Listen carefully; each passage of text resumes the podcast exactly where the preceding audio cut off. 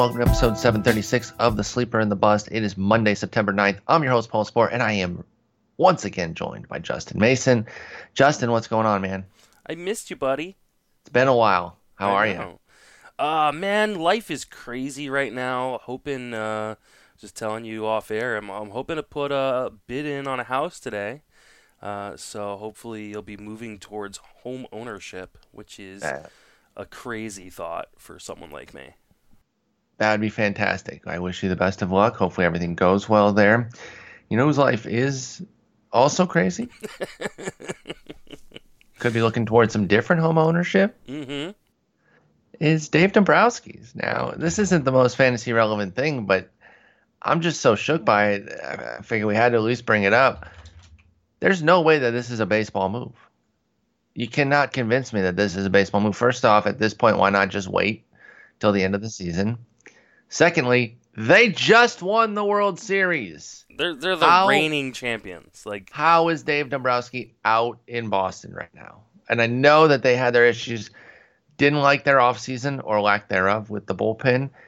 Definitely had my questions about how this team was going to hold up with the bullpen pitching, and then it turns out the starting pitching didn't really back it up either. So, um, you know, they've had a they've had a disappointing year. I don't care though because you know that that alone doesn't explain it because even with that, even acknowledging for that amount of disappointment, they're still like the highest scoring offense in the league. They're still like not fully mathematically eliminated, even though they are pretty much done. This is crazy.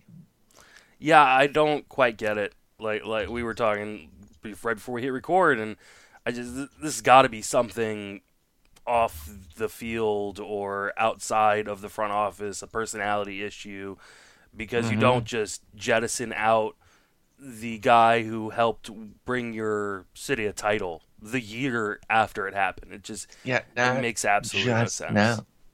So, um, you know, they've got some good reporters there. I think we'll get more because this ain't it. I mean, there's, there's, you're just not going to convince me that it's just a, uh, well, we wanted to move in a different direction. Uh, no way, no freaking way. It's, it's too crazy. So we'll see if, if we get more there now.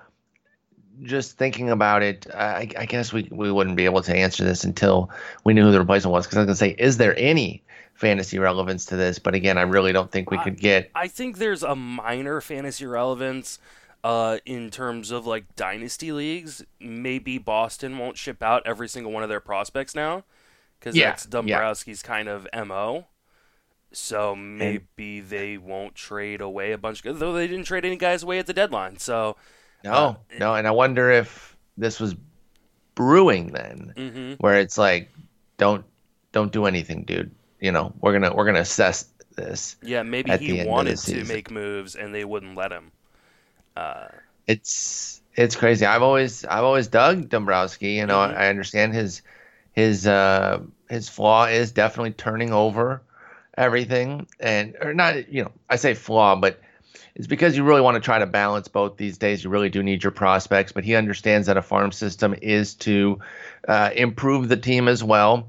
So he's certainly not afraid to trade stuff, and and they've traded some stuff in Boston. They definitely, but there's no teardown here. There's just no way. team is way too good and still Way, way, way young. too good. So Yep. I mean, they they have what they've got couple players who are a bit older, but I mean, outside of like JD Martinez, the the core is 25, 26, 22. So I mean, Now- this is these are got this is a team that's like built to win. Here's something. Um, are they going to sign Mookie Betts, in your opinion? Because Bogaerts is signed. Uh, Devers is good through 2024 or th- 2023. Um, I I vacillate on on reading that properly on on Baseball Reference with the free agent year. I think that's like the winter of. So I think he'd be through 2023 for Devers. Of course, they already have uh, JD, but but as far as like their their core of of youngsters, their Bogaerts signed Devers, uh, they have for a while, so they don't have to make that decision yet. Uh, they have Benintendi through 2022. Are they going to sign or trade Betts in in your estimation here? I mean, I think you have to try and sign him if you can. Uh, it just depends on whether or not he's going to want to uh, hit the open market or not. I think uh, the questions about the CBA have made some guys want to sign now Yes. as opposed to uh, going for you know spending another you know what it, ends in December of 2021. So some guys are trying to get their long-term deals now just in case there is some sort of cap put on or, or something changes or there's a strike or whatever is happening. And then some guys have just not really cared about it. And we, we talked a lot about Gerrit Cole being a free agent next season and it didn't seem to bother him uh, that he's going to hit the open market with everything that's going on. So I would think they would try to get some sort of hometown discount, uh, long term deal worked out with him. He's kind of the face of their franchise. Uh, so it would make a lot of sense for Boston to do that. Uh, though I haven't heard any rumors of contract negotiations with him, which seems a little odd at the same time. And I mean, you know, they've got they've got Betts through next year, hmm and you figure he's making 20 mil through ARB. It's going to take 25 to 30 mil a year to get him signed, right? Yeah. So let's do. And Bogaerts is a free agent after this year. No, no, no, no, no, no. They have him signed. Oh, they have they it's gave, not updated. they have a deal. Yeah, yeah. yeah. So uh, his deal kicks in next year, the six Mm. 120 120 deal Oh, okay. with a 26 vesting option. So Porcello, though, Cy Young Award winner Rick Porcello is a free stop agent. talking. Don't talk. That's 21 Don't. mil they're getting back though. With no, that, that that's that's huge. That that's absolutely huge. They do have some money invested in their pitching. So, okay, let's see. After this season, Betts will be 28. Uh, this next year will be his age 27 season. So, would you do try to do five 140, or do you think that gets it done? Well, he signed like a five year No. deal? I think he'd sign a five year deal. I think he's gonna probably need more than 140.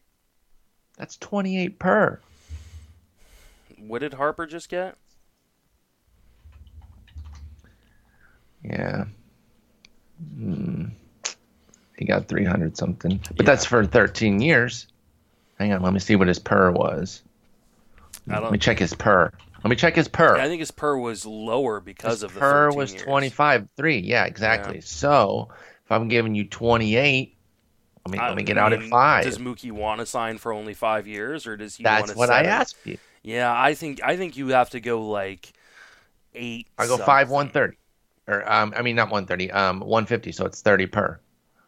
What if I, raise your per? I, w- I what, would. what if I that. tickle your per up a little bit higher? Listen, I, I mean, you, you can give me, f- you know, five, yeah, twenty million, and I'm and I'm signing. But I'm I'm Not I'm not a guy who can bowl. Yeah, I'm I'm not a guy who can bowl a perfect game and uh, is the face. Literally my favorite thing about franchise. Betts. Yeah. That's my favorite thing about him is that he's an elite bowler. I'm a I'm a big time bowling fan myself. Um, wish I bowled more. We we've actually been going a bit recently, me and my girlfriend. I, But saw, I uh, saw the pictures on Instagram. yeah, I, I I I love that he bowls. He's a beast. But I I wonder, you know. So obviously, I think if you're a team, you prefer to raise the money, go for shorter years, especially if you're signing a 28 year old. Not that I expect Betts to just fall off, but you just don't want all those years in the 30s if you can avoid it. At the same time, Seven one seventy five. I was going to say he might be wanting seven to ten. So seven at 175 was that 25 per. So then that's uh 28, 29, 30, 31, 32, 33, 34. Okay. I'm only going through 34. I can I can get behind that. And I yes, mean, I did just gonna- count them go- out. He's gonna want 10 250, but I just I know. I Is- just don't want to do that for someone who's gonna be 28. Is anybody gonna do that again? I mean, Yes, people are already regretting Harper. younger. Well, no, I think I think the team. but- Yeah, because I think I think the Phillies don't. Maybe the fans do because they don't know the full economics of it. Mhm. But but what he's delivering outside of on the field Oh yeah. for Harper, uh, he's making that, and not like he's been a schlock on the field. He No, still has a, a you know 20 25 percent better than than league average with his uh with his WRC plus and all that. So he's not And some he's clown on the field. well defensively this year, which is Correct. to- and he stayed on the field. He's been that's literally the next words out of my mouth. Buck 37 so far with 20 something games left. Going to have a very full season for the second time in a row. Only the first time he's done back to back big seasons when he did 153 and 147 back in 15 and 16. So, um, you know, and I'm usually more worried about it with pitchers. But hitters can have a settling year too on on the heels of a new deal. They get in that first year and then they take off once they're truly set and uh, this wasn't even a bad year. This could be similar to Carlos Beltran, although his actually was a bad first year, and then he took off. He, Well, he had a 97 WRC plus his first year with the Mets, and then uh, established reestablished himself as a super duper star. I mean, his first half numbers were 16 home runs, five stolen bases, 230 or 253 batting average. Second half batting average is a little bit higher, but he's already got 14 home runs in 47 games. So about half ha- as many about half games, as many. He's got almost as many home runs. So I mean, he's starting to come around, and Yep. I think he was hitting like two, yeah, 277 in August. Uh, you know, with that elite walk rate. So I, I mean, I don't think there's any reason to be down on Harper moving forward. I would agree with that, and I'd like to see them in the playoffs just for Harper to get there. To be honest, but uh, they have they have an uphill climb. I, would It's- like it's to see the gonna tough. Nationals win the World Series this year. I, I think would that too, would just be and- funny. Um, not for me it's not like against Harper. It's just, you know, it's gonna be that thing where it's like the Ewing theory that Simmons said years ago and and you know, just kind of going against uh we, we didn't need Harper uh, addition by subtraction or whatever, but I just have liked that Nats team for a while. They've had so Mhm. much talent. And I can't help but wonder if this year with with kind of the heat off a bit, all the attention just divvied up elsewhere and here they are having a hell of a season. mhm. Um, you know, and I'm still really excited for the playoffs. By the way, I think we're going to get so Oh, much the playoffs quality. are great. The one thing about much this season having so many teams that have been punting is there are some. I mean, there's super teams, right? Yes, So absolutely. the Yankees are a super nots. team. The the the Braves seem like a super team. The Dodgers are a super team. The Astros, are a super team. And to, so to see those four plus whatever you know other teams make it into the playoffs uh, is going to be a, just a ton of fun. hmm So Yeah, I, I totally agree. And actually, I'm still sorry, Cubs fans, but I'm still pulling for the Diamondbacks to pop in there. I really like that club. Um, I think they're just a, f- a fun baseball club, and and I did have a little uh, little prediction that they would get into the wild card as my long shot uh, after the All Star break when I was kind of picking picking teams. So I definitely have a little personal thing there. what are the with. chances the Giants get in there?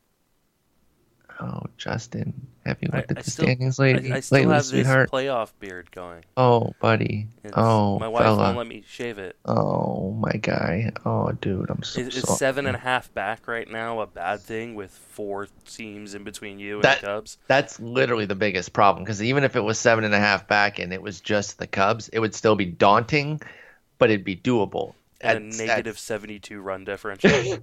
At four teams, it's virtually impossible. Who could have seen that coming? Nobody. Nobody at all. Anyway, a little bit of uh, real baseball talk there, spurred by that by that crazy Dombrowski move. We'll stay tuned to figure out what's going on, and and then obviously the move that they make next. Let's talk about some call ups though. We're still getting some call ups, which I wasn't sure we were going to get many more. The, the the tough part in September at this point is we don't know how much they're going to play, but these these are three quality names that could could impact some races. So let's talk about Kyle Lewis coming up for Seattle, big time prospect. I believe he dealt with injury a year or two ago. Every year. Oh, okay. So injuries have been a problem that have plagued him and, and kind of uh, derailed him a little bit. But played most of this year, 122 games. Uh, actually, yeah, you're you're right about that every year. By the way, oh my goodness, had, had never played more than 86 games. So this was definitely a career career high. This why he's a little bit behind the curve. He's 23 in Double A. Didn't exactly knock the cover off the ball at 263, 342, 398 in Double A this year for Kyle Lewis, but supposed to be a dynamic bat. You never know; he could hit the ground running. Since he kind of had to repeat Double A, there's always that factor of like, uh, you know, was he bored and feeling like he wasn't being challenged enough? Of course, for me, I'd be like, well, then show it on the field because your performance hasn't been good enough for you to do that. At least Like I, I remember Gary Sanchez kind of had a little bit of that fatigue, but but he'd had quality numbers. So he he beasted on AAA enough to say like, okay, now I'm now I'm bored with this. Kyle Lewis, I don't know that we can give him that pass, but with Seattle, they have no reason not to. Don't bring him up and not play him. There's nothing to be saved there. So does he go right into the lineup for them? You got to think that he does. I mean, is Braden Bishop really gonna stop him from getting playing time? Yeah, dude. Yo, good old Braden Bish. Yeah, I mean, I, I guess there there was a report yesterday that Domingo Santana could be back at some point this season. So we'll see what happens in that scenario. Maybe they move Mallex back over to center field. Uh, well, and uh, Fraley got nicked yesterday. Mm-hmm. Let me mm-hmm. see. Right but thumb injury. I don't know that Kyle Lewis. I don't know if he's been playing. I don't think he's been playing center. I, I would be surprised to see a guy with his injury history playing center field. He has actually split around the outfield quite evenly for the most part, and then even 23 games at DH while he was in Double A. So Kyle mm-hmm. Lewis. So they've even even been protecting him a little bit to kind of keep him off his feet at times. With and, Vogelbach, and you can't really. That yeah, that's not going to be an option for them. But at least they have you know kept his uh, workload down a little bit. Mm-hmm. Now they're going to have to decide, hey, which, which outfield spot do we want to give him? What leagues would you pick up Kyle Lewis? If if you believe he's going to get full time playing time, I think he is probably 15 team worthy and maybe mm, 12 team OBP leagues. Okay. Because he can take a walk. Uh, he's got power. He's got real power.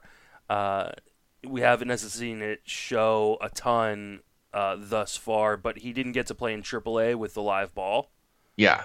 Yeah, so, that's true. So he's getting uh, this is the new ball for Kyle. Lewis, and uh, maybe he could take off there. It does have some swing and miss in his game, so the average could be yeah. challenged, as you kind of hinted at, suggesting that OBP might be his better field. Um, but he could smack some homers you know, and and really help a team down down the line in those deep leagues. I, I, like taking a look at him. Maybe this other guy a little bit more though. The Cubs calling up Nico Hoerner, also coming up from Double A. Had a 284, 344, 399 season. Again, didn't show a ton of power. It's not really in his profile the way it is Kyle Lewis's, though. So I don't know that the expectation is there as much. But batting average is something that I think people are expecting out of Nico Hoerner. I don't know that he's going to play nearly as much as somebody like um, like like Kyle Lewis, but I'm actually interested in your thoughts on on Nico Hoerner uh, long term too. So not not just in the short term here down the stretch with the Cubs, but what about long term? It's interesting that they're bringing him up because I figured with the return of Ben Zobrist uh, from his personal issues that they wouldn't really have a spot for Hoerner to play yeah. necessarily. Oh, and we should mention this is uh, likely due to the Baez Javier Baez mm. hairline fracture in his left thumb. That's right, and that's going to be so he can just take over for Addison Russell, who's been atrocious at bat and then on the field as well. He caught he cost them a game the other day. So Ouch. I almost wonder if uh, he just booted a ball like I think in the ninth inning. Um, that literally cost him the game. So I wonder if it's almost just in kind of response to that. So with Baez going on the IL, uh, yeah, maybe he becomes their everyday uh, shortstop. So this is Nico Hoerner, Um, Stanford prospect could, could can play on the field a bit. I, I, think he's like a do a little bit of everything type of guy, mm-hmm. including defensively, where he's not that elite but can do enough. I wonder if this could open up a little bit uh, more time for David Bote if they moved Zobrist over to short. Has Zobrist played any short? I know he's getting up there in age. It's been a while since he played short. That's yeah. That so that's what it would take, I think, for Bote to no, get on the field more. But I think this is a chance for Hoerner. I mean, Hoerner was considered probably the most polished product coming out of that 2018 draft. He went right yeah. away to the Arizona Fall League where you guys saw him. High contact guy. Yeah, um, and I, I, think one of the things we talked about, uh, I think the last time we talked was one of the things I'm really going to kind of focus on with the live ball kind of era that we're in right now is guys who've got this high contact, you know, high yes. barrel percentage, uh, kind of. Uh, um, uh, uh, I'm the, totally blanking on the word but with yeah, yeah, with this kind of approach, um, yes, approach. Thank you. Nico Hoerner with, with this kind of hot contact heavy hit tool approach. This is the guy who takes his his home run total of like five with a normal ball to seriously like 17 to 20 in, in the right scenario. Like th- this is the kind of guy that can benefit. You know, we saw it with like a Tommy La Stella, and you know, i- i- if he has the right change, this could be huge for uh, Especially for somebody in like Hoerner. September against some of these really bad pitchers that are going to be up. Some Uh, clowns he may have already hit against Mhm. too. So I think you're picking up Hoerner in any league you need batting average. Yes. uh, and uh, per, I, I think he should probably be owned in every format. I think it goes back to what we usually say in terms of he doesn't necessarily he needs to be on a team, but it doesn't necessarily need to be your team. I agree. I agree because it's one of those where he could click right away. Nico Hoerner could, and so he's got to even be on like a ten team roster. And because if he doesn't, it's easy enough in a week to just get rid of him. But there's that chance that he could hit, you know, 370 the rest of the way because there's just not enough time for things to smooth out. I'm not saying that that's his projection, but that's the kind of guy who could come up and just collect base hits left and right. So Well, Nico Hoerner, pitchers aren't going to get like. a chance to see him multiple times. exactly. So they're not going to have a chance to kind of adjust on him. Uh, and I mean, it can go the exact opposite way, where he's not going to get a chance to see guys multiple times, uh, and he could struggle. Uh, so Mm-hmm. I mean, he like like you said, he hasn't played in AAA. He may not have been able to see as much kind of elite breaking stuff. So we'll see how he uh, kind of handles that. But I think he's a guy that is worth taking a gamble on, especially with the live balls we have going on. I agree. I agree. So Scoop Hoerner, um, Kyle Lewis, be more judicious, deeper league. This is a guy that I think once we get a little bit of clarity on his role, I, I'm going to want in every league. That's Jesus Luzardo finally coming up for Oakland. Really intriguing lefty. Um, we don't know if he's going to slot into the rotation or not right now. I mean, they, they actually have six viables when you really think about it with Fiers, Roark, Brett Anderson, Homer Bailey, Chris Bassitt, Sean Manaea. So I got to imagine that they're looking at. at well, and they're uh, bringing up Daniel Mengden too, so Oh, who's been so- a, been a starter as well. So But I will say this: even if Luzardo is like a two to three inning reliever, I'd still be interested because I think he could get enough strikeouts and and decent ratios to to justify that. uh, he went six innings in his last start in Okay. AAA. So if they were letting him go that deep in a game, you have to think that they are anticipating him being a starter at That- the next level. That'd be Like, great. Why why would you prep him for that, knowing what his role is going to be in September when he gets to the majors, and not just have him, especially coming off of the injuries, coming off of, uh, like you. Why not? If you're going to put him in the bullpen, why were you letting him pitch six? Uh, To, so- to your point, they've clearly been stretching him out because uh, since since his return, he missed a month from uh, July 2nd to August 5th.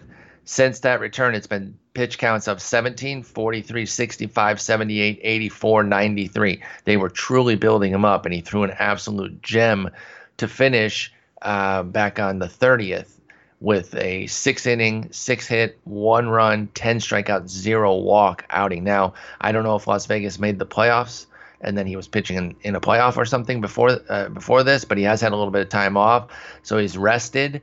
And uh, I, I think again, I don't, I don't know. Actually, they did pretty well, uh, 83 and 57, so they probably did make the playoffs. I'll see if I can find something on Luzardo. So let's say that he's only going to spot like what how how they get how they going to get him in if they've got all these starters for Luzardo. Well, you move someone like Bassitt to the bullpen. I mean, I think that's kind of the easy. Uh, I mean, Manaea's looked pretty good so far, so he- you know, so maybe Brett Anderson goes to the bullpen. Tanner Roark has been a bullpen guy before. I th- I think if if you're trying to win, which the A's are definitely trying to do right now, uh, you put your best talent in that rotation and Luzardo is easily their best uh, overall talent, uh, including all the guys that are already starting. So um, I'd be very surprised to see him not at He did throw a playoff game, yeah, by the way. I mean, not, on nine six, five and two thirds, uh, one run on seven hits, two walks, seven more strikeouts as well. So Yeah, to your so- point, he's been fully built up to start. Has Jesus Luzardo. yeah, I, so th- I think you gotta uh, you, you got to just kind of let him go and uh, and give him a sh- at least give him a shot. If it goes badly the first time, maybe you discuss a, a role change, but you give him at least one go in the rotation.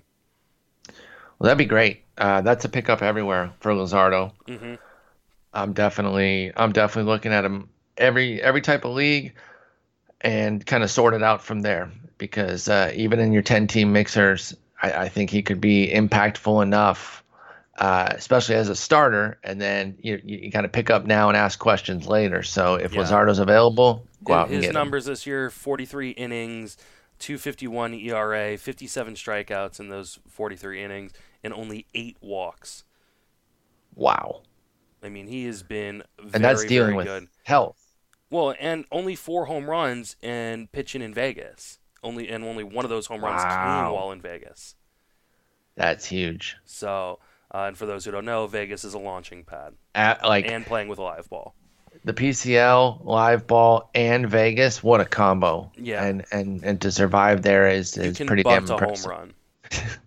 Absolutely. So we like Luzardo everywhere. We like Nico Hoerner everywhere. We like Kyle Lewis to uh, be a little bit more uh, judicious with your pickup, looking deeper leagues, AL only, that type of stuff. So we kind of went in reverse order of interest with these guys. Um, any other news sticking out to you?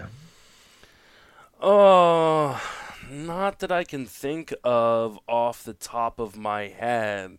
Yeah, I couldn't Um, find a lot else that uh, that was terribly relevant right now. But three big call-ups, I, I thought uh, Yeah. definitely worth talking about. I should probably know considering I did the Roto write up. Uh, I mean, Mike Tauchman got hurt. Uh, Julio Yes. Urias moving back to the bullpen. Um, oh, Oh, I Addison Russell did uh, had a concu- or got a concussion, I think. Uh, so maybe Oh. that's another reason Hoerner's coming up. So There you go. So, what the hell happened with Urias? he's that's Yeah. what, that's going to be his role in the playoffs. So they're just getting him ready for it. Well, what the hell they talk about all this stretching out for a starter and all that? Like, I don't think they know. Where what was all that big talk? They've got embarrassment of riches right now, and I don't think Yeah, they have, they have enough. They have enough uh, uh, pitchers and starters, especially to field like a Dodgers A team and a Dodgers B team.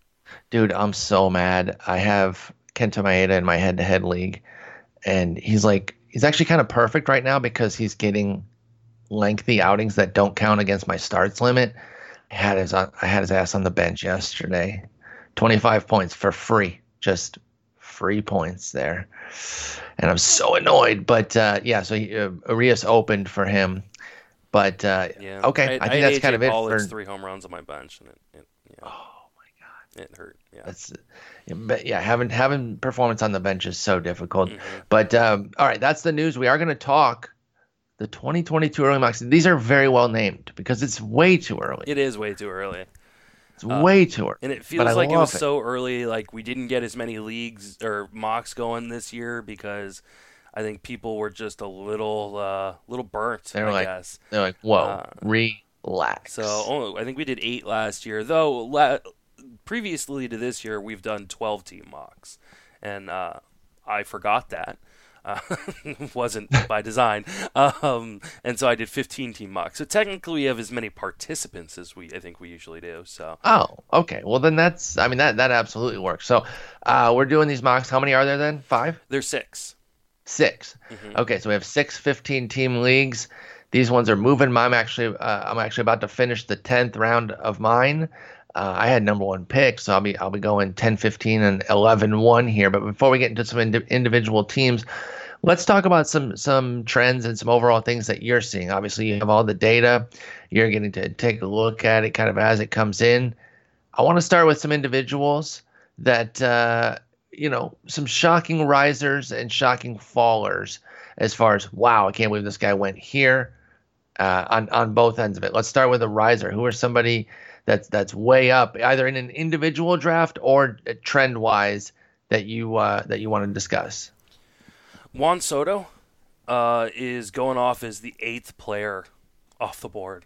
Uh, and I'm just surprised by that. In my, I'm actually involved in three of the mocks. Uh, one, or I, I was originally going to do two, uh, and then someone went MIA, so I've taken over their team recently uh, as well. But in in my original mock, which was mock one, he went 16th, which is where I kind of figured he'd go.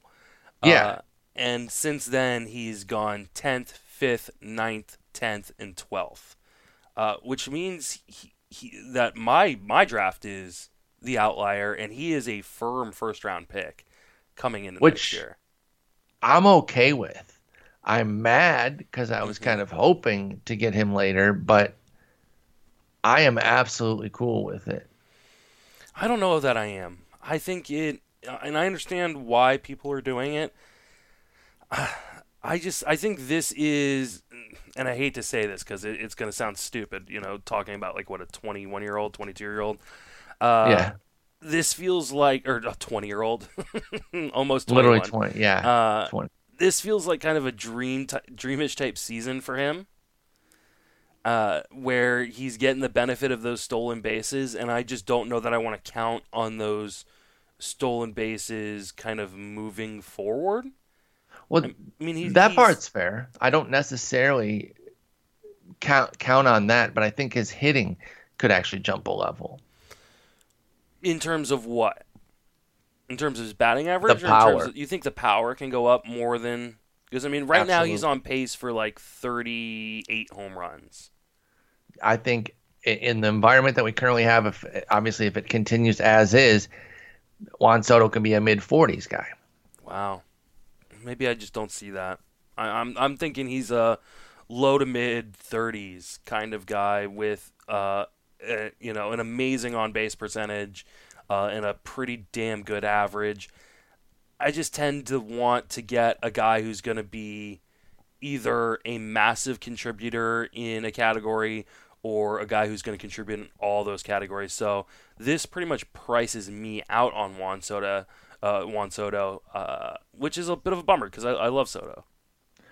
What's wrong with being elite in four categories? It's not five.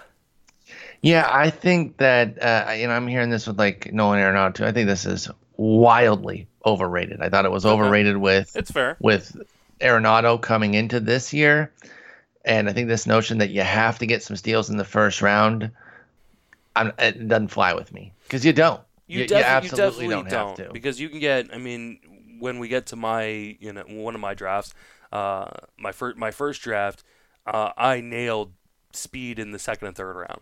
Um, Yeah, because you don't even need that much speed. Mhm. That's the beautiful part is that you don't even need that. Plus, we don't know what Soto's going to do. He could hold at seven to ten, which I'd be fine. You know, any contribution we get is fine. He did have five last year in 116 games. He's going to be 21. He's 12 for 13 this year, 17 for 20 in his career. So, you know, if I get the little chip in along with everything else, premium average, premium power, a lot of runs scored. I mean, you mentioned you thought I was going to say the average could go up. It absolutely could. Okay, could, what if yeah. what if he quote unquote only hits 30 but hits 330 with it? hmm And that's where I could see it. And I think the nice thing about where Soto's going is you have a real chance to pair him with like a Turner Yes. or a Mondesi. which then now you're yeah, when you're looking at a combo like Mhm. that, that is is next level. So, uh, which yeah is is interesting because you know and we'll talk a little bit more about it when we talk about the trends. I I see a an interesting trend kind of developing uh, that in terms of where pitching is going, which is a bit surprising to me. So, uh, but yeah, I, I think if you pair him correctly, that it's a fine pick. It's just not a guy that I'm going to probably end up with a ton. Okay. Well, I mean, you know, these these drafts can help set the market. And so I do wonder if if you know, it's going to be looked at as, hey, Juan Soto's now a first rounder and we and we see it last uh, you know, kind of exist as is and he just becomes a first rounder. So we'll have to see what about fallers? Who are some guys, uh, or or one particular guy that's falling that you're like, damn, dude, what the heck's going on with this guy? Oh, I mean, it was interesting to see where Stanton went, and he was all over the place. He went as high as 34th, uh, and as low as 64th. Uh, oh my, So it'll be interesting. I mean, this is going to be one of those guys I think next year that can win you a league if he's healthy. hmm You know, it's just that that big question, and if you're going to willing willing to take that gamble on will he be healthy because we haven't gotten to see Stanton with this ball. And if this ball Yeah, is here, I mean, he's going to hit 90 home runs next year.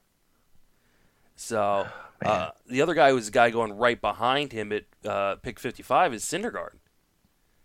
Uh, are people not paying attention to what Syndergaard is doing in the second half? Oh yeah, I think there's a lot of people that are out. Because Syndergaard has been on the Thor. f- I, I believe the fifth best pitcher uh, by WAR uh, in the second half, something like that. So You don't have to tell me, man. It's- that's it- that's my guy. yeah, and I mean I, I've been a guy who's stayed away from Syndergaard, but I ended up taking him uh, in one of the mocks I'm in because the price just fell so low, and uh, I felt like it was too good of a deal to pass up, especially because I missed out on a lot of the starting pitchers. So I, I got him at pick 63 in that mock. Sixty-three Yeah, and for I, Thor. yeah, and I felt really good about that. Uh, yes, dude. Like, sign me the hell up on that.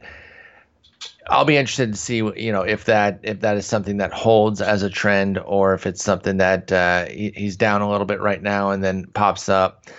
You know, a lot of these.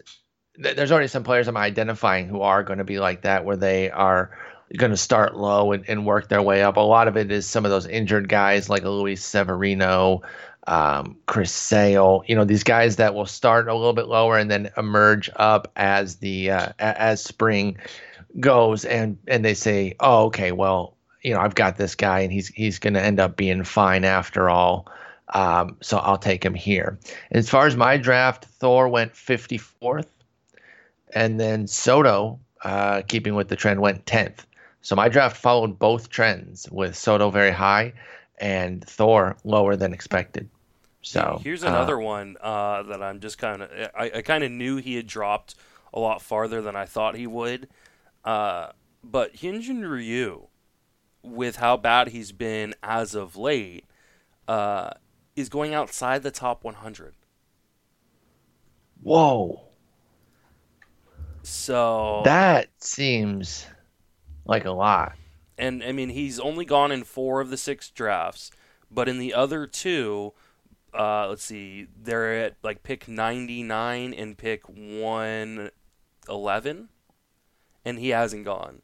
So I mean his ADP is staying outside that top one hundred, uh, and that's like I understand people kind of overreacting to how bad he's been uh, as of late, but I mean if you look at the overall numbers he's been amazing this year, and I just don't understand letting him fall quite that far. No, no, no, no, no, no. Um, you know, he- obviously we understand the the flaws, particularly with the volume from Ryu, but he was great last year in 82 innings. Uh, and let me see where where did he go in my draft? 98th. So again, holding trend. Um, he definitely went there. Now, if I were to throw some names at you on the fly, how quickly would you be able to deliver what, what's happening with them? I can probably do it very fast because I got the find button. Okay, what about uh, Aristides Aquino? Where, Well, where's he that's going? an interesting one because he's going right next to Hyunjin Ry- Ryu about uh, 110. He's going, uh, his ADP currently is 110.5, 111th player off the board. He's gone as early as pick 83 and his latest pick 142, and he still hasn't gone in those two drafts uh, that I was just mentioning. So his ADP is going to stay just outside of the top uh, 100. I mean, it's interesting seeing these guys who shoot up or shoot down based on a really small sample. Obviously, what Yeah. Aquino's done has been amazing. Uh, I don't know that I can pay a top 100 draft price for Aquino uh, next year, but th- obviously there will be people who do. I, I could if it's you know if it's closer to that that 100 range. He went 86th in mine to Tim Heaney, a player I, I absolutely respect. So I, I, don't hate that. Um, I think that's you're going to be having to pay that at the high end for sure. Okay, uh, so something in the let me throw out some names at you of Yes. guys who were going behind him, going just two spots behind him. Carlos Santana. Oh wow! So uh, you know another massive power breakout, but obviously on the other end of the age spectrum, he went all the way at 138 in my draft. uh, that was Carlos the low Santana draft did. so far.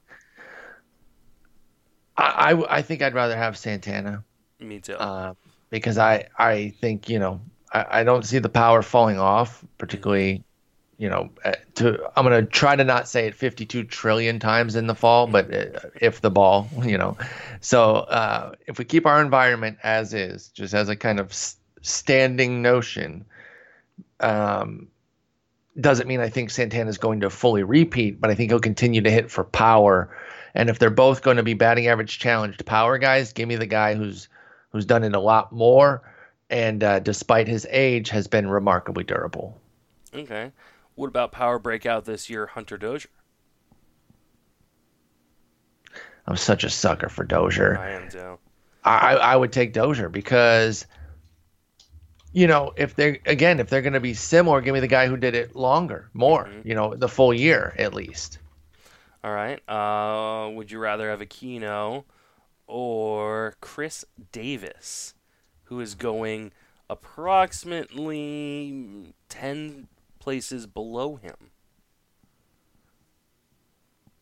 I, I think we got to sober up on the one bad season and still take Chris Davis. Yeah, I, I'm right there with you. Um, let me let me go farther down the list. And You know, see- you know who went later, a, a Mhm. good 20 picks later in my draft was Max Kepler. really, Yeah, he Um, went 104. I'm surprised because well, you had him in. He was the low. Well, it won't be the low because one of the drafts he hasn't gone in yet. Uh, and they're past and they're- 104. They're, past 110 at this point, but o- of the four that he's gone in, that 104 is the lowest. He's got an ADP of 94.8. Uh, he went 99 in my first one, uh, and I think he, yeah, I, I'm in, I'm in draft six too. So, I'm he- paying that for Max Kepler. Yeah, I'm okay with not? that. I mean, he's he's he's going pretty much at the exact same spot as Conforto and Soler. Um, I think that I think that all fits. yep, I took Conforto in one mock and Soler in the other. So. Yeah, Uh, I'm cool with that. So, yeah, it, I just I don't think I think when you start looking at the names going behind Aquino, you start pushing them over, and you start going, okay, maybe he Yeah. isn't a top 100 player for me. Uh, he's probably between 125 and 150 ish. Uh, I, I think something that is three digits Mhm. is, is where I'm at. So it has to start at 100 at The the, que- earliest for me on Aquino. the question I think becomes: Do you want a guy like Aquino, who's obviously done this in a short sample, uh, and and who knows what happens, you know, as he gets more exposure, or would you rather have a guy like Mitch Haniger or David Dahl, who who have shown this, but have been unable to stay healthy? I think that becomes an interesting question. And those two went together, uh, or damn near together in my draft round nine, 129 for Haniger, 132 for Dahl. Yeah, and they're going. So again, you're talking- and 125. You're talking a more dynamic game and rounds later than Aquino. Yeah, I think I think it's not about necessarily the 90 somethingth pick for Aquino. That's the problem. It's who's going after him. I think you're highlighting the the issue there more than the raw number, which in a vacuum I could understand paying, but then I see all these names behind him and I'm like, never mind. I, I gotta I, I gotta wait. I gotta take a more established guy around him and then draft um, some of these other hitters later who I think, you know, I, I again I know it's the age situation, but Josh Donaldson went 91, five picks after Aquino. Yo, Yo Moncada, you mentioned Conforto, Castellanos, Matt Chapman, Eloy Jimenez, Tim Anderson. These are all in round seven, and Aquino went in six. So I think it's less about Aquino and more about who's available after him. Let me throw a couple other names at you, and then we'll get into our individual, or uh, we'll get into the trends. Um, Yordan Alvarez. We took him pretty early in our little mock that we did, the, the three of us. He was a second rounder. Um, he went 32nd in my pick, the, the second pick of round three. Where's Yordan Alvarez going consistently? He is the 30th player off the board around uh, average, average draft position of 33. I think Okay. that isn't necessarily great data, though. Uh, I think he should be higher. I think a couple of the drafts, including my original one, kind of forgot about him a little bit in terms of trying to find him within the software. Ah, okay. So you think he'll he he'll went move up? 49, and I honestly thought he was already gone. Uh, oh yeah, 49. and, and then I took happen. him in in mock, I think mock four, uh, or no mock in mock six. I took him uh, at pick 29. So I started Trout, uh, Alvarez, and then I went Luis Castillo. Okay. Trout, Alvarez, Luis Castillo. That's a really interesting trio. Um, I started Trout, Bogaerts, Snell, by the way, just to give a little ta taste of my club there. By the way, the uh, 15 team in my league went Mondesi Turner. If they draft a single other steal, they've wasted their first two picks. Yeah, Obviously, you, you will get ancillary steals, but if they draft anybody who is deficient in anything to favor speed, hmm that's a failure. in in in mock one, I went Trout, uh, Trout, Merrifield, VR, and I was like, well, how you keep getting first pick. Must Yeah. be nice. well, no, no, I had second pick in the other one. He, Trout, Oh, that's right. I guess yeah. Trout's not automatic number one. in right? six mocks, Trout went uh, one, uh first uh half the time, and Acuna went first the other half. Uh, the interesting one was went five in mine, by the way. yeah, that's I was just about to say that's the interesting one. Is there was a mock uh, where Acuna went fifth, um, That's so. I I don't really understand that, but uh, I mean Yelich has been so good, so I, I get why people put him up there. It was I- Trout, Yelich, Betts, and then do you want to guess who the other one is if you haven't seen it? I mean I have it right in front of me. It was it was Oh, Arenado. it was so, Arenado. Yeah. I love Arenado, but I'm not doing that. No, no, not when you can get Acuna uh, Yeah. or Yelich. Uh, well, he couldn't have gotten Yelich. Well, Yelich was gone. Bellinger. I mean Bellinger. He could have gotten Bellinger. Yeah. Honestly, Lindor. I, again, I've always been the Arenado. You know, just book it, get the speed elsewhere. But I do think Acuna, Bellinger, Lindor have passed him to where I think Arenado's a six, seven, eight type of guy now. Um, still very high for me, but not not four. It won't kill the draft. I'm not I'm not hating on the guy who took him. Um, I wouldn't have done it personally. So shut up, Bo Bichette. Where's he going? Because he's off of, uh, you know, obviously he's going to have a f- strong finish. Helium's going to push him up. We were having a little chat in our uh, in our group text, me, you, Jason, and Eno about Bichette and what he could be. And it was thrown out maybe like a Mondesi, but I don't think he's reached that that height to If he- necessarily If he, be. were to steal like ten bases in the last month, then sure.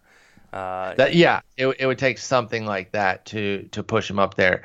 But uh, where is he going? Because he is having a great flourish here, and uh, there was hype already built in.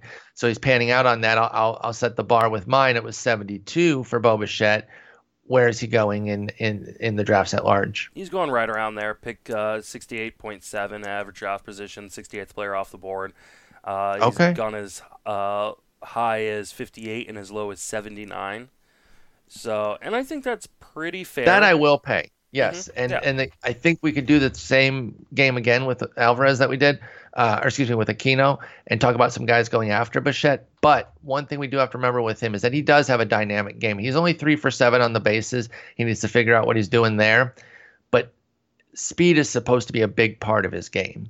73 for 105 in in the minors there on the bases, which is not a great rate but the volume was there. I mean, we're talking 22, 32, um, 16 this year, 16, 16 for 21, and only 60 games for uh, for Bo Bichette. So he's supposed to steal. He has club 10 homers, an amazing triple slash. So that part of his game has been great. You're saying you'd take him around this ADP as well for Bo? Yeah, I think that's a really nice price for him, uh, and I think it it isn't so high that you're worrying about him ruining your team if uh, if he doesn't pan out. But I still Yeah. think there's plenty of profit potential there. So he's going in the neighborhood of uh, Victor Robles, uh, who's been a huge jumper, uh, uh, Austin Meadows, Carlos Correa, Puig, so and, and Benintendi where- was a huge dropper. About Where is 68. Robles going? Robles is pick 67 or 67th guy off the board, uh, pick 68.3. so much for any sort of uh, fair price on that. Not, or, I mean, that's actually is a fair price. Yeah. I was hoping for an unfair price to, to my favor. Um, yeah, he deserves gonna be get going. that with the amount of stolen bases he's getting, Course. comparatively Course not. speaking to the. I the just league. felt that when you hear him discussed or or read about him in, in writing, and it's framed as this disappointment. I think because he has just an 88 on his OPS plus, that it's like, oh, you know, what's going on with Robles? But that's not his game. Like that's not where you measure his game. It's the 17 homers, 24 steals um, that that you like to see, and Imagine even in a bat him towards the top of the lineup. Oh my goodness! I and his 323 OBP is not is not terrible. It's No. it's it's plausible enough to if he were at the top of the order. I mean, think about what Mondesi does with his sub 300. What could Robles do? I'm fully in on Robles. I will pay his full freight next year. So that top 50 to 60 pick, I will pay it. I was hoping to steal him a little bit later, but it was a pipe dream anyway. Um, all right. Anybody else that stands out that you want to hit before we get into some uh, league wide trends here?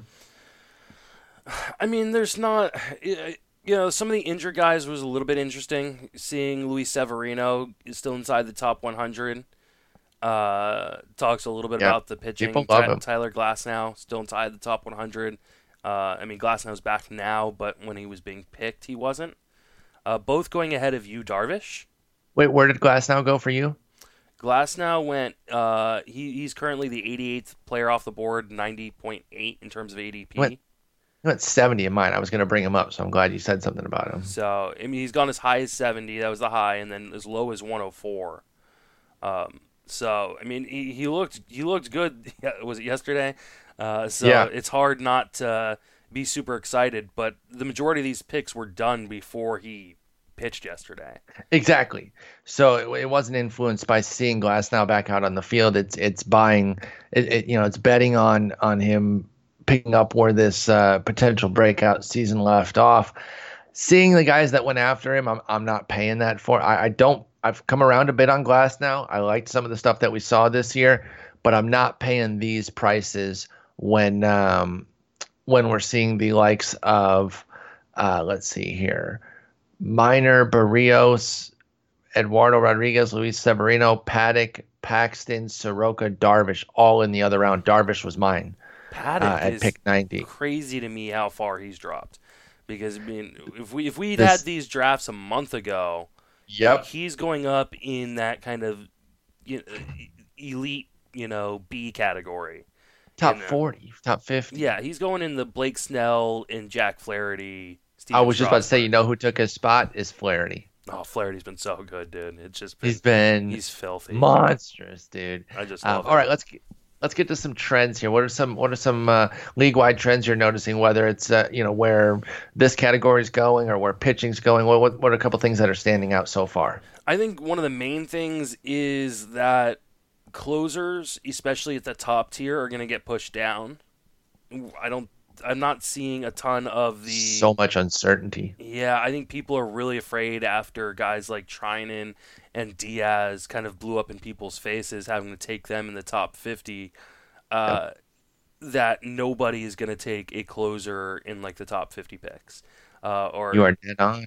um, and uh, I'm, I'm actually looking for the first closer off the board. It looks like Josh Hader at pick 86.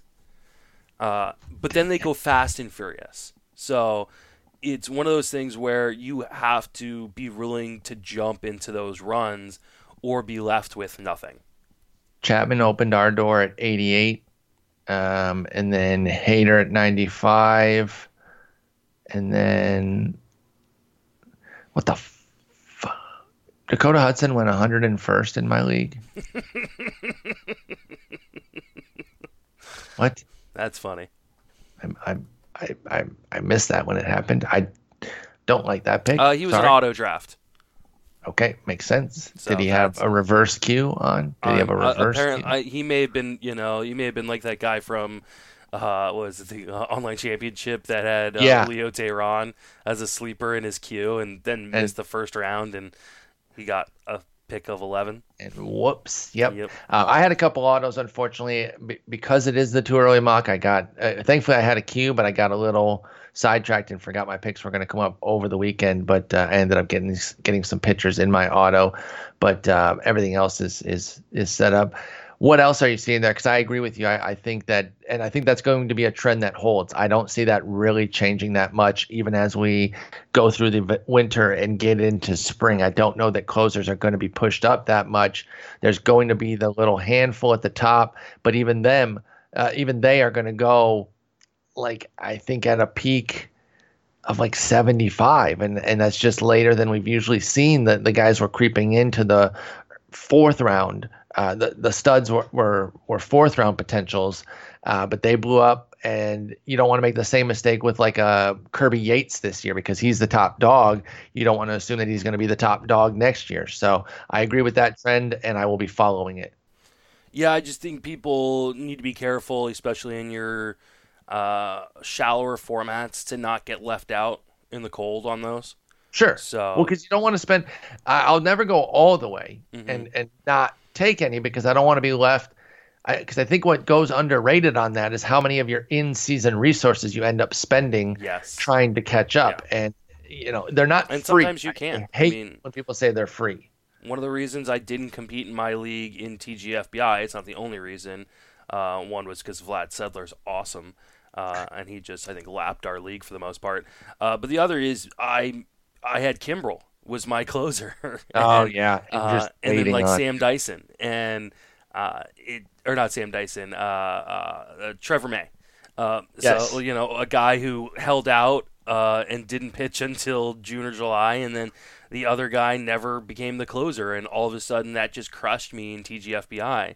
and I was ne- never able to recover because people were more aggressive in FAAB than me on closers. So because uh, you're sitting there waiting for your mm-hmm. potential ace, and he took so long. Uh, he being Kimbrel in this mm-hmm. case, and it just never came to fruition, and that that's tough. So yeah, I'll I'll live in the middle. Um, I will still get some guys who I think are are established. I think um, despite his saves drought in the second half, uh, Felipe Vasquez is still somebody I like, and I will I will pay that price. He went 111 in my draft. I'm I'm f- firmly okay with that. Um, Nice Yates, discount on Kenley.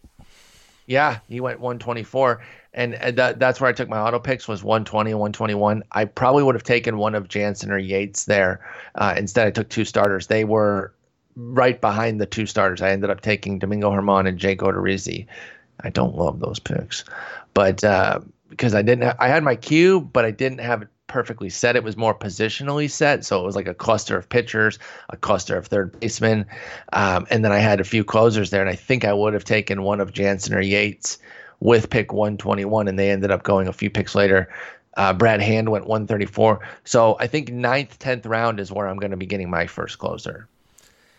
Yeah, that feels about right. I may I may shoot around earlier than that, but uh, I, have always been okay with spending a little bit more on the elite closer. I think than you. Yeah.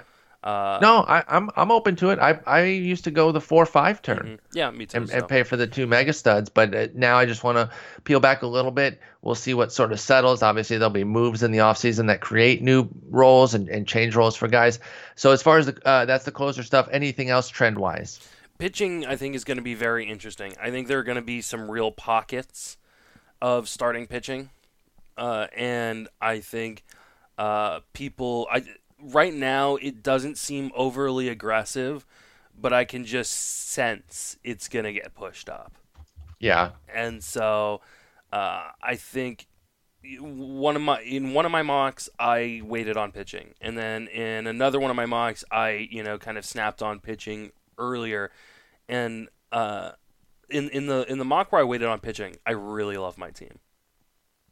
And let's so, hear it. Uh, well, I that means I need to actually bring it up, which is uh, well, we are we are going to get into our team, so you can wait so, if you want. But I didn't uh, know if you had no, it. No, no, I, I, got it right here. So, uh, in uh, in Mach one, I didn't take a picture until the fifth round. So that's the Syndergaard uh, is my uh, my my stud, and then I paired him with Trevor Bauer in the sixth, Mike Soroka in the ninth, and then Will Smith in the eleventh. Uh, and we're currently in the 12th round. I'm about to pick again. So you have Thor, uh, Bauer. Who was the other one? Soroka, and then Will Smith. Mm-hmm. Dude. But here's my and here's my offense. So uh, first, I, t- I, I went Yelich, Whit Merrifield, VR. Then Pete to Alonso in the fourth. Uh, my next hitter was Eloy Jimenez in the seventh. Then Jorge Soler in the eighth. Um, the Your power's off the charts. pitcher dude. in the ninth, and then Willson Contreras in the tenth. Oh, and you got Contreras. You did make it one C, so uh, you didn't Mhm. torture us too much with that. Though people were confused because I put the sign up on the TGFBI website, and so every and so there were a number of people who were confused by that, thinking it was a TGFBI mock. Yeah, which it and I, was I, not. I was I was telling people I was like, well, I think this is going to be NFBC, and they're like, but it's only one catcher. I said, okay, well, NFBC minus a catcher.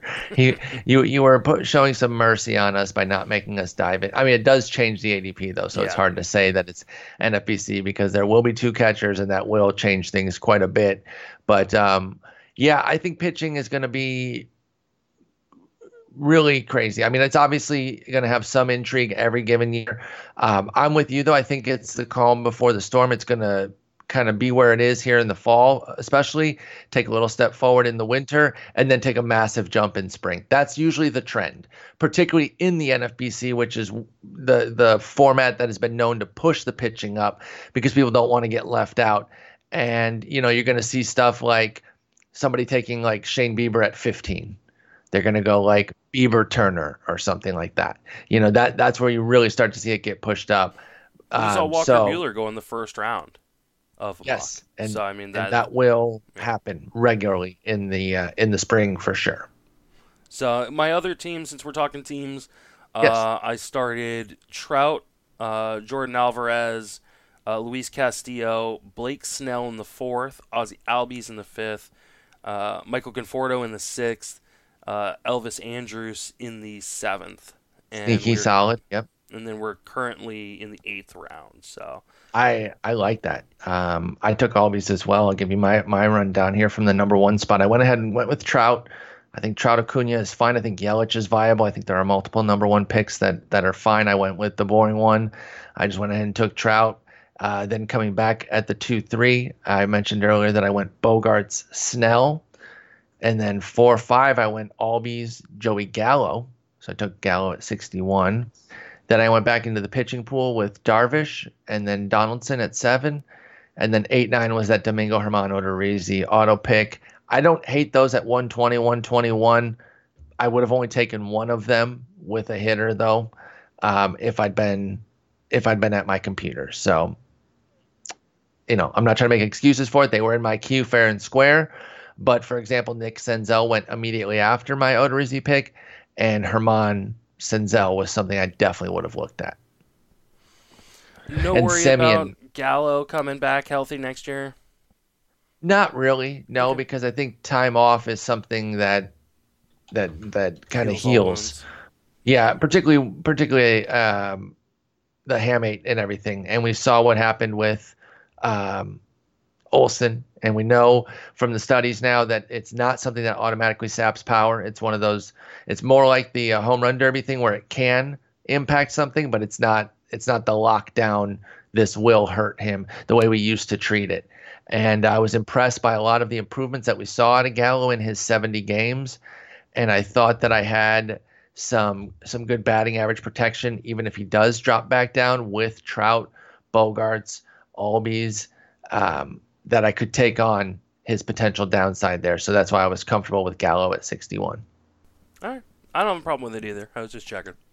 And I like my pitching too. Snell, Darvish, Germán Odorizzi. And again, Odorizzi would be gone in a perfect world for somebody else, but uh, that's not a as my number four. I'm fine with it because I think Minnesota's going to continue to understand that he's a five inning guy. Every once in a while, dip him into the sixth, but for the most part, he's five and dive, and I'm okay with that. So uh, I do have a excuse me, I have a pick coming up next. After uh, Frank Stampfl has to take a pick, and then it's me, and I can feel like I can spoil it because by the time this gets Yeah, edited, and even if even if Frank listened to it right away, I don't think anything would would come of that. But I'm going to take Jo Adell. Oh, okay. So it's interesting because uh, one of the things I was going to mention, uh, kind of in the in the trends, is the top prospects are they're not going to be cheap next year. I was So going to ask you about Adell them. and Luis uh, Robert, uh, Robert. Um, he says he said it's Robert in an interview. Someone sent me a clip in my stream um, earlier this summer because I was going Robert, and they're like, nah, it's Robert. So we're going Robert here on this show. He went 130 in my draft. Yeah, he's uh one 126 ADP, 130 uh, 133 uh, 133rd player off the board. Gone as early as 88 and as late say. as 160. Though one of the mocks uh he hasn't gone in is already past 160. So But if, if if that's if this ADP of 130 is where we're setting it, mhm. I mean, he's, He's going to be this gonna year's Eloy Jimenez. player, yeah. yeah. He's gonna he's gonna he's gonna escalate exactly the way Eloy Jimenez did. Adell's only gone in two drafts, so his ADP is going to drop. Uh, Okay. but it's currently 140. Um, Well, I'm taking him at 150. and I, I'm I'm all for for him in the top Yeah. 150. You know, I mean, So- if, if you've been listening to this podcast for a We while, love him. you're gonna yeah, you're gonna You know what? I, know that you know you know what I found recently, uh, I, or came across was our our our pun off with Matt when the, when we were doing pun, Adell puns Mhm. talking about him. But uh, I'm really excited about him. I'm actually thinking of going an Adell Kingery combo here. Mm. Uh, Matt actually sniped Kingery from me. He he went he went Kingery, uh, Paul DeJong, which really pissed me off. Oh my God, that is the like the double- Mason special yeah, right there. It really So- really annoyed me. I, I trust that uh, that you're comfortable with Kingery at 151. Oh yeah, I think that's a great Yeah. price. He's he currently has, I believe, third base and outfield for next year, and depending on what format you're in, and kind of or what he does down the stretch, he could also have second and shortstop. So in Yeah, the that is one- leagues, he's going to have second, short, third, and outfield next year. Oh, that's gonna be nice. One downside of of these drafts, which is un, unpreventable, Mhm. um, I, is that uh, yeah, we're we're doing um here, and they're essentially 2019 drafts, so to speak. So they have the 2019 eligibility. So there are some eligibilities that that don't. uh, We just we just can't get around it. I tried It's to not fix going- it, but it didn't. Apparently, did not work. I, I think Um, some yeah, because I looked up. I can't remember who it was, but there was like one guy I specifically looked up, and he has his 2019 eligibilities, and he lost one of them for this year. But again, I don't think it really ruins anything. That there will be some shifting because of it once once the dust settles there, but I don't think that it invalidates the data. Yeah. Well, and I mean, the, yeah, the more important thing is the data in general. It's not the actual construction of people's teams, even though Yes, that's what they'll talk about in articles or in podcasts and things. of course. Um, but ultimately, it's about okay, where would these guys go in a draft? And I think uh, that is is pretty fair. I mean, uh, for those who don't know, Smada, uh, he he's he's kind of yeah compiling all the data for me this year. Uh, so you can go check uh, go, go check him out on Twitter at Smada underscore bb. Uh, S M A D A underscore B B. or smadaplacefantasy.com is where the the ADPs are. Uh, There you go. And it's all interactive, and you can download it uh, uh, into a into a spreadsheet straight from the site. So, uh, and he's also got it looks like the last two years worth of ADP data for the tour. Ooh. mocks. So, There you go. There you go. So that that's that that's nice there. Um, I'm glad you put this together. I appreciate it. It's fun already doing it. It is definitely too early, but that's part of what I love about it. Um, I guarantee that these numbers are going to affect what we do in a month from now in Oh, Arizona yes. as well. And so that's, you know, it's going to be interesting to see how that goes. And then you talked about how the prospects aren't going to be cheap. They go even more expensively there. So this uh, Robert uh, Adell 130, 150 picks, get that out of your mind, folks. If you're if you're going to the fall league and you plan to participate in one of the drafts, you better pay two rounds higher for both. Minimum. first Minimum. round, first round Adell. First round. uh, I remember one of the picks I took at, at the fall league last year that uh, I got some blowback on, and I was I was listening to. I was like, yeah, they're, right. Um, and so this isn't to turn around and be like, ha, I was eventually right. I was like, damn, yeah, maybe it was a little early. It was on um, Keston Hiura, and it turned out to actually pan out pretty nicely. But when I was leaving there and, and we were discussing it in November, I was like, yeah, maybe I did go. And this is before Travis Shaw fell apart and all that. And we were like, Well, well, and this this is a drafted hold too, so you were stuck with him on your roster, so you didn't make Correct. the mistake of accidentally like dropping him or something. yes, yes, yes. I did not make that make make any sort of mistake like that. So, um, but I'm going to be really intrigued to see where the prospects go because yeah, they're an definitely. interesting guy too. He he's going pick 57 or uh, the 57th player off the board, pick 60.5. Do we Uh, think the little injury to end the season will hurt his stock? He went 79th in my draft. That was the low. Okay. So he went as high as 48. I thought it was a great he went- pick by went- Darius Austin. Yeah, uh, he went yeah as high as 48 in two drafts. Uh, I think he's probably a top 50 player coming into next year. One one more here. Uh, what about DJ LeMahieu coming off of his brilliant season? Let's see. LeMahieu is going at pick 80 or well 87th player off the board, picked 90 overall. Um, Wow. and his high pick was an auto or his yeah his his earliest pick was an auto draft. So it may sh- it probably should be lower than that. When his low was 107, I think Oh people my are gonna have a God. hard time buying back in on that. Uh, I'll, I'll take it all day. you know, I'm really gonna have to dig into it um, and see how I feel because he's going like the same spot as Yoan Moncada and Okay, well, I Eloy prefer- Jimenez. Well, is Moncada really going to be a runner? I mean, like a like a like a true impact runner. He has he's nine for twelve this year. Um, I bet LeMahieu isn't that far from nine. Let me see. He is four. He is pretty far. That's that's half. Um, but the batting average piece is so much stronger, and I think due to that, the runs piece will be stronger too. I mean, why would you take Moncada over LeMahieu? because of the speed component. I need to see that speed component. I know he has the speed Moncada does, Yeah, and he's only going to be 25. And I actually just got done talking about this on a solo about about stolen bases, about how how stupid they are in terms of trying to project them. you can't really, outside of the rabbits who just do it. yeah.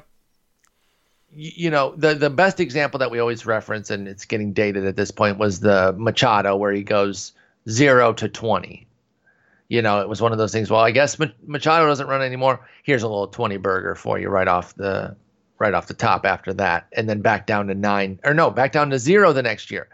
So excuse me, it was two, 20, 0, 9, 14, 5. Now the two was in a half season, so call it four. Just do the easy math. But it's four to 20 to zero.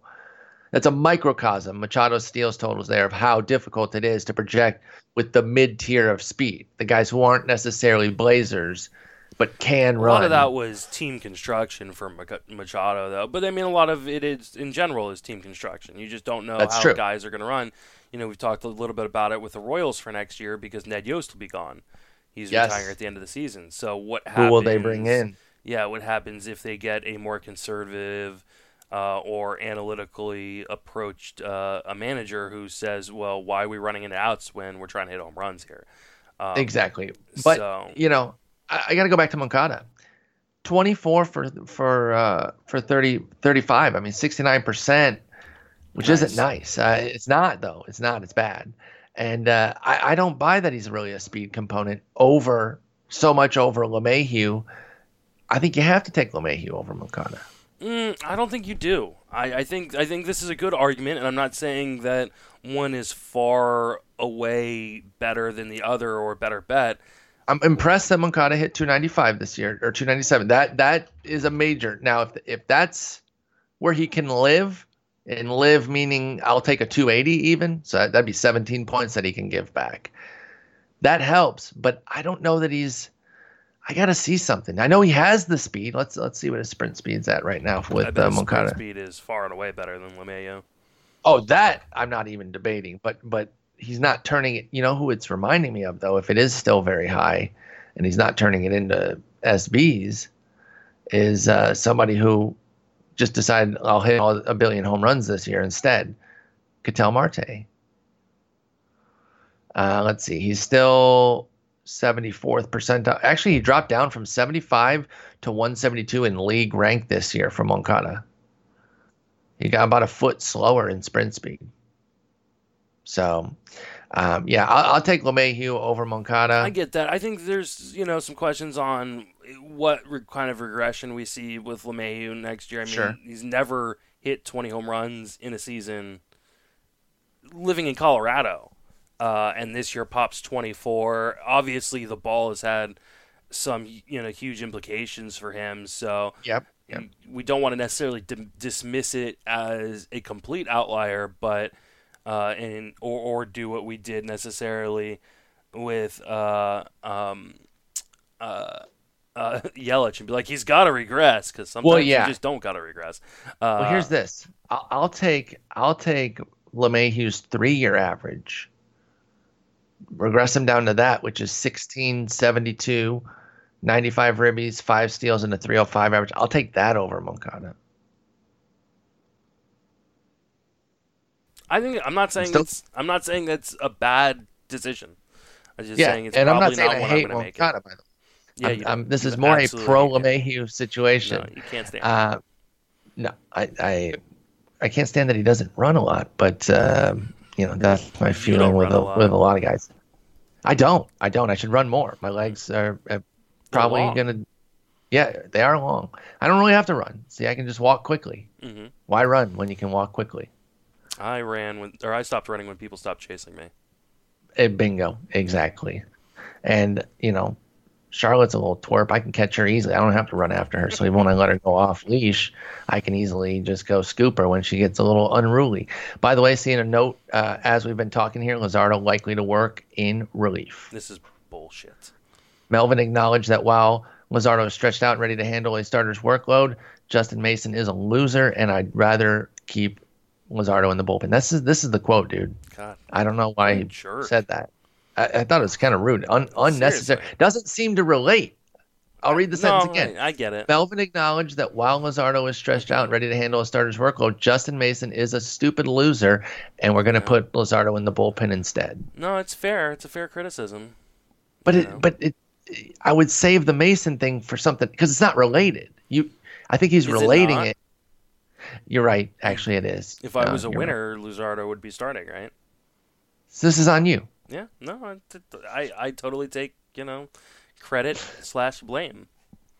So yeah, they, they go on to say that because they have six guys going right now, and the way Manaea, Bailey, and Bassitt have been pitching, that there's just not a spot that could flip on a dime. I, I think I'm still picking him up though, just in case. And you know, if you're chasing ratios and and Ks, he might be giving you enough in in two to four inning stints for Luzardo that could still be worthwhile. So I, I think you still scoop him, and it can flip on a dime. We just had Urias go from being a starter to the bullpen. Why can't Luzardo go the other way, where he does a few bullpen stints this week and then next week he's starting? You I mean, know, yeah, he, he's uh, an injury or two away from them needing him in that rotation. So exactly. Like, Exactly. I mean, and, and when you've got guys like Brett Anderson and Oh, Homer all- all Bailey, yeah, Bassitt, Manaea coming off of Tommy John, so it, there's plenty of plenty of opportunity for him to get in there. I still would grab him if I can. Yeah, I'm I'm with you on that. That's Jesus Luzardo. I'm gonna go ahead and, and let you go because uh, you got to get some rest. You got to make sure you get this uh, this house situation handled. But I, I desperately want to ask you about like 50 more players and where they gone. But we'll save that for another episode, maybe later this week. We'll, yeah, we'll uh, do uh, we'll do this Thursday, Thursday. episode.